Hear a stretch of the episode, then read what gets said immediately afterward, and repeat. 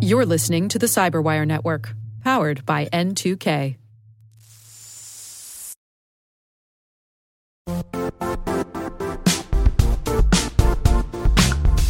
The IT world used to be simpler. You only had to secure and manage environments that you controlled. Then came new technologies and new ways to work. Now, employees, apps, and networks are everywhere. This means poor visibility, security gaps, and added risk. That's why Cloudflare created the first ever connectivity cloud. Visit cloudflare.com to protect your business everywhere you do business.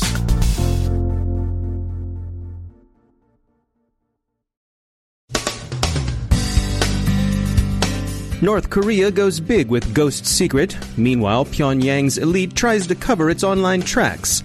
Pyromine uses Eternal Romance to disable security systems en route to crypto mining. A complicated altcoin heist may be misdirection for something bigger. Huawei may be in trouble over Iran sanctions. Apple patches. Europol takes down Webstresser. General Nakasone is confirmed as Director NSA and Commander U.S. Cybercom.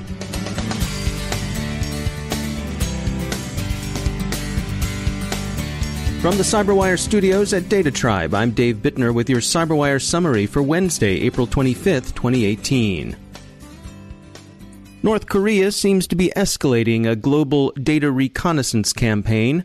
McAfee researchers are tracking Operation Ghost Secret, which they say is particularly interested in critical infrastructure, entertainment, finance, healthcare, and telecommunications. They attribute the operation to Pyongyang's hidden Cobra group. In other North Korean news, recorded future reports that the DPRK elite is going to ground, virtually speaking, exiting Western social media and online services in favor of Chinese alternatives, where they'll presumably be less accessible to hostile surveillance. It's not clear that Alibaba, Tencent, and Baidu are really that much more obscure than, say, Amazon or Facebook, but Pyongyang's big shots are taking their trade elsewhere. They're also using more obfuscation services. Fortinet is tracking a Python based Monero miner. They're calling it Pyromine, and they say it uses Shadow Broker leaked equation group tool Eternal Romance to disable security systems en route to cryptojacking.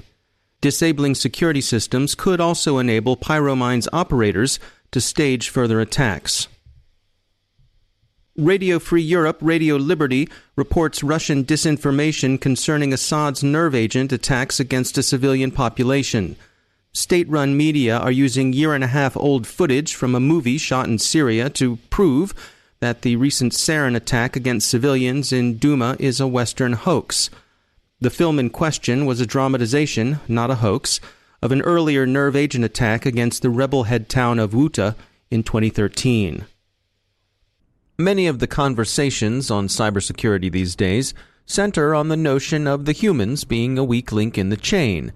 The bad guys and gals rely on the fact that there's always a certain percentage of users that they can trick into performing some action that gives them access to what they want. Joe Cincotta is managing director of Thinking Studio, where they've been working on implementing better design for better security. At the most basic level, we think people act rationally, but they don't. However, they do act predictably irrationally. Hmm. And psychologists have been figuring out what these kind of hacks are for our psychology for, for decades. Around 2000s, this guy called BJ Fogg started looking at it and seeing how you can actually design computer interfaces to change uh, people's behavior and change what they think and what they do. And this research ended up being used in digital advertising. It ended up being used in social media platforms like Facebook, that's that is a fundamental part of them. And also, if you look at you know a lot of uh, like online gaming, it's all designed around these behavior patterns and how they can create addictive behavior patterns. But not all of those hacks are about addictive behavior patterns. In fact, some of them are, are just about facilitating good behavior change. What we saw is there's this huge gap in security. And when you think about it from a security standpoint, like um, there's some ridiculous statistic going around like 98% of all security incidents are essentially caused by human error in some way, shape, or form. So if you can change the way humans are interacting with software to mitigate some of that, you'll have a huge impact. secure user experience design is about looking for these foundational design patterns that can leverage all that learning from psychology, but apply it to just principles of user experience design to make people behave in a more prudent way when it comes to security.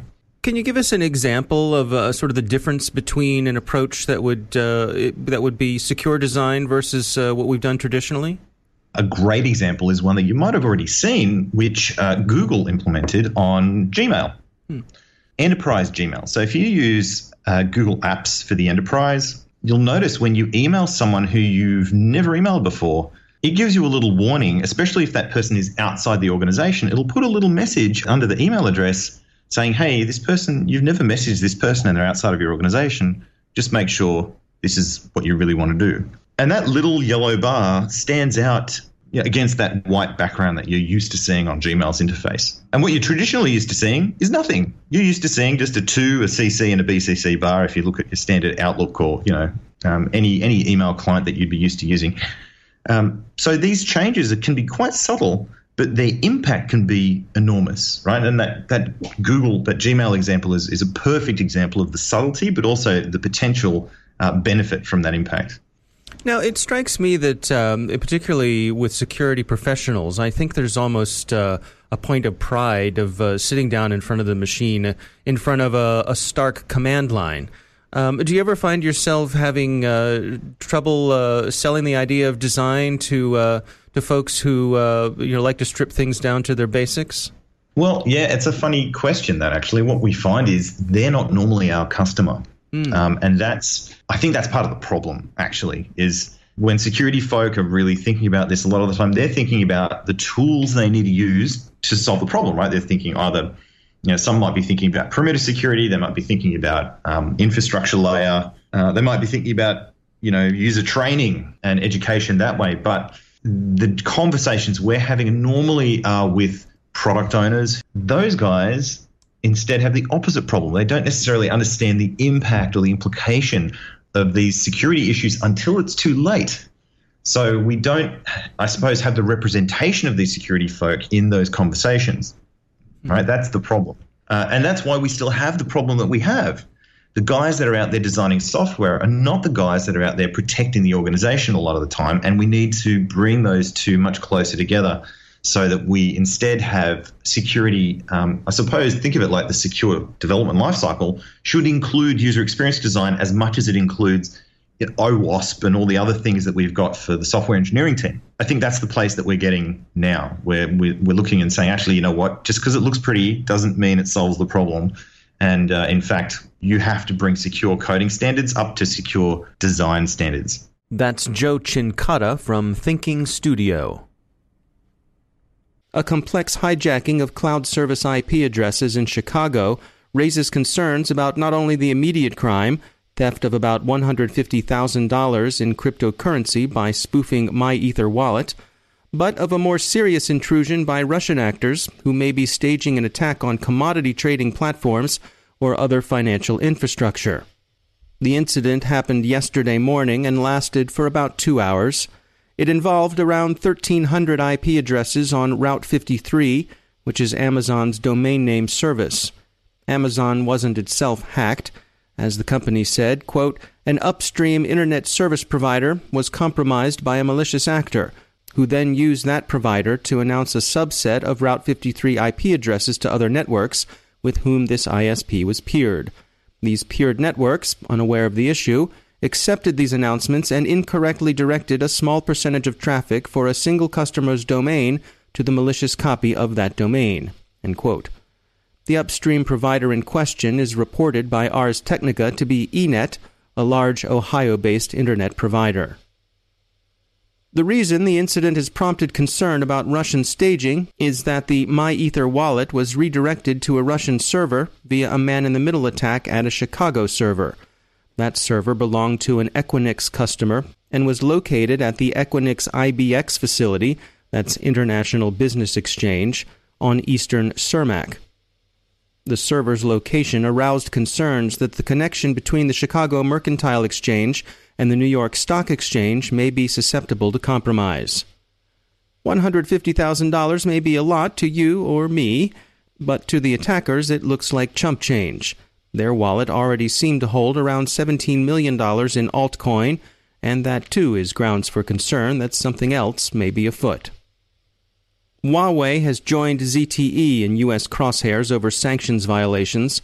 The U.S. Department of Justice is investigating whether the Chinese device manufacturer violated U.S. sanctions against Iran.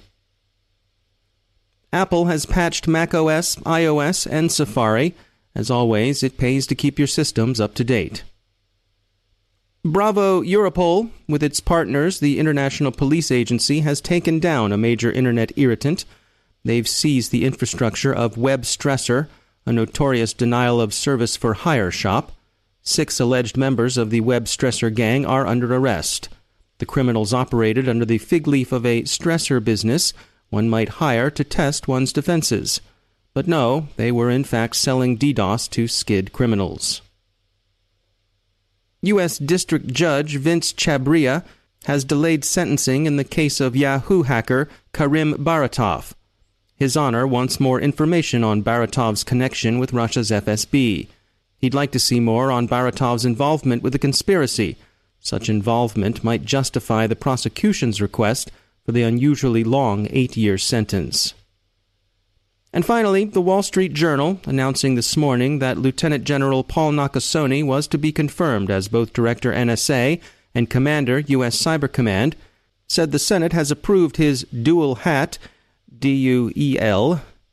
We thought at first that this was a typo, that they meant dual hat, uh, D U A L, as in the two of them. But maybe that's wrong. It could be a showdown, with Nakasone asking the GRU's Igor Korobov to smile when he hacks that before they slap virtual leather. Well, hey, we can dream, right? At any rate, congratulations, General Nakasone, and good hunting.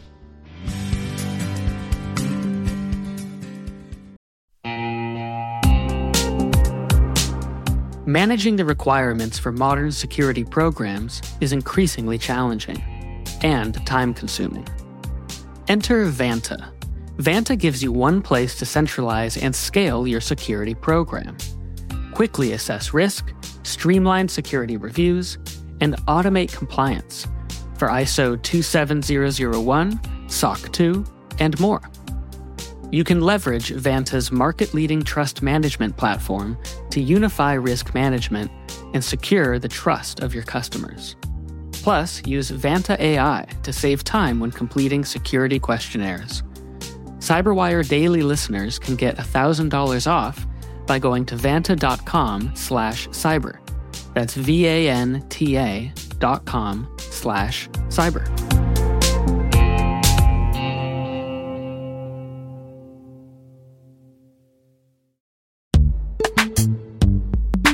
In the dynamic world of enterprise security, identity architects and IT leaders face a major challenge. Growth by repeated acquisitions multiplies the complexity of everything. Multiple IDPs, MFA providers, policy engines that all need to coexist. This can lead to fragmented user identities and policies that create security vulnerabilities and add access friction. Strata Identity solves this. Now you can decommission unneeded IDPs and consolidate the ones you'd like to keep without rewriting apps or disrupting users, engineers, and app owners. Plus, Strata's modular architecture makes it easy to integrate with any identity provider without manual maintenance and coding. Join the ranks of cybersecurity leaders using identity orchestration Visit strata.io slash cyberwire, share your top identity security priorities, and receive a pair of complimentary AirPods Pro. Offer valid for organizations with over 5,000 employees. Step into a new era of identity management at strata.io slash cyberwire.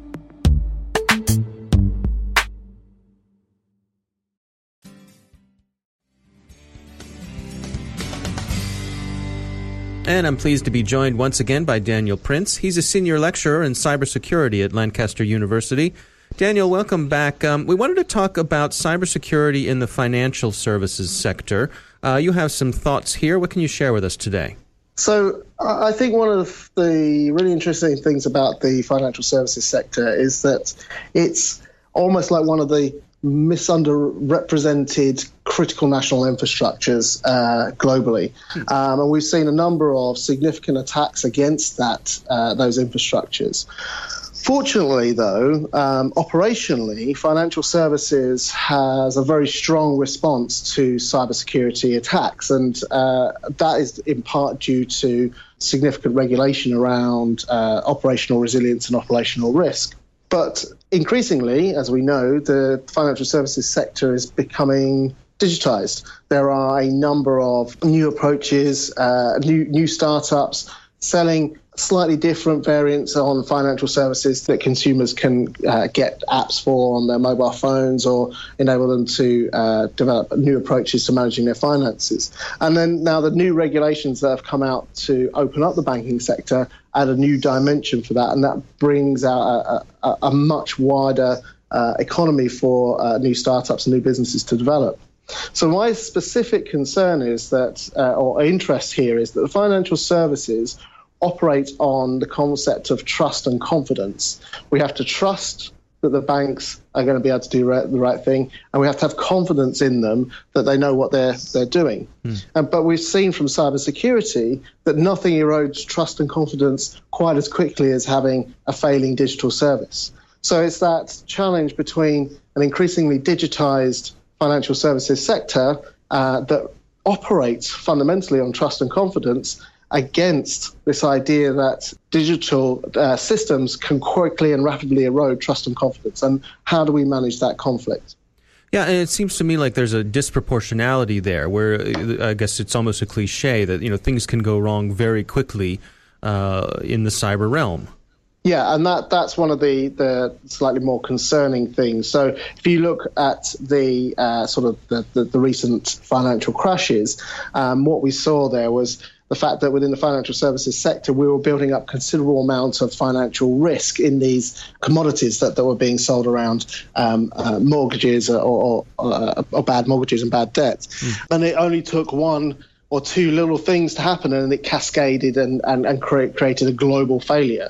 Um, and now what happens uh, when we set up systems that uh, start to take people out of the loop even more. So, for example, imagine we, have already got um, you know computational trading algorithms sitting there looking at uh, the stock market and doing things, but imagine that then combined with smart contracts, which are designed to start to sell uh, physical commodities based on interactions with, within the digital realm.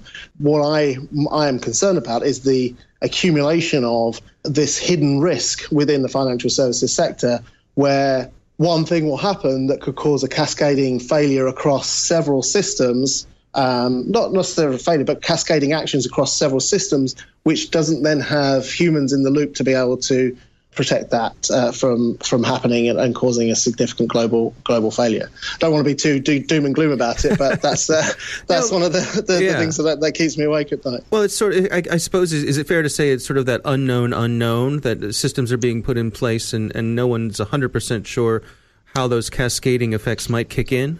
Yeah, certainly. So, you know, if I'm writing a smart contract on a distributed ledger system of your choice, um, then, you know, I don't know what other potentially smart contracts that, that will be out there that might be affected by that, particularly if say my smart contract is triggered based on some action in the real world and the output of another smart contract is to trigger that action in the real world. It's going to be very difficult in terms of the complexity to add all these things up. And then the other thing is to think about is that smart contracts and their evolution will make it much easier for individuals to be able to create these kind of automated trades and sales of, uh, of commodity items or, or, any other any other money-based system you, that you want, and therefore nobody's really going to ha- be able to have that big overall picture. And whereas now to create a contract for something is actually quite a lot of effort. There's a lot of cost involved. You have to get lawyers involved, and so they tend to be very large, tangible things that you put that effort into. Hmm. But what happens when you can create smart contracts for selling items for two or three dollars or, or pounds. You know, you've got this really complex interplay between all these things that can potentially um, cause a lot of problems because we just don't understand how they're all interconnected. Daniel Prince, thanks for joining us.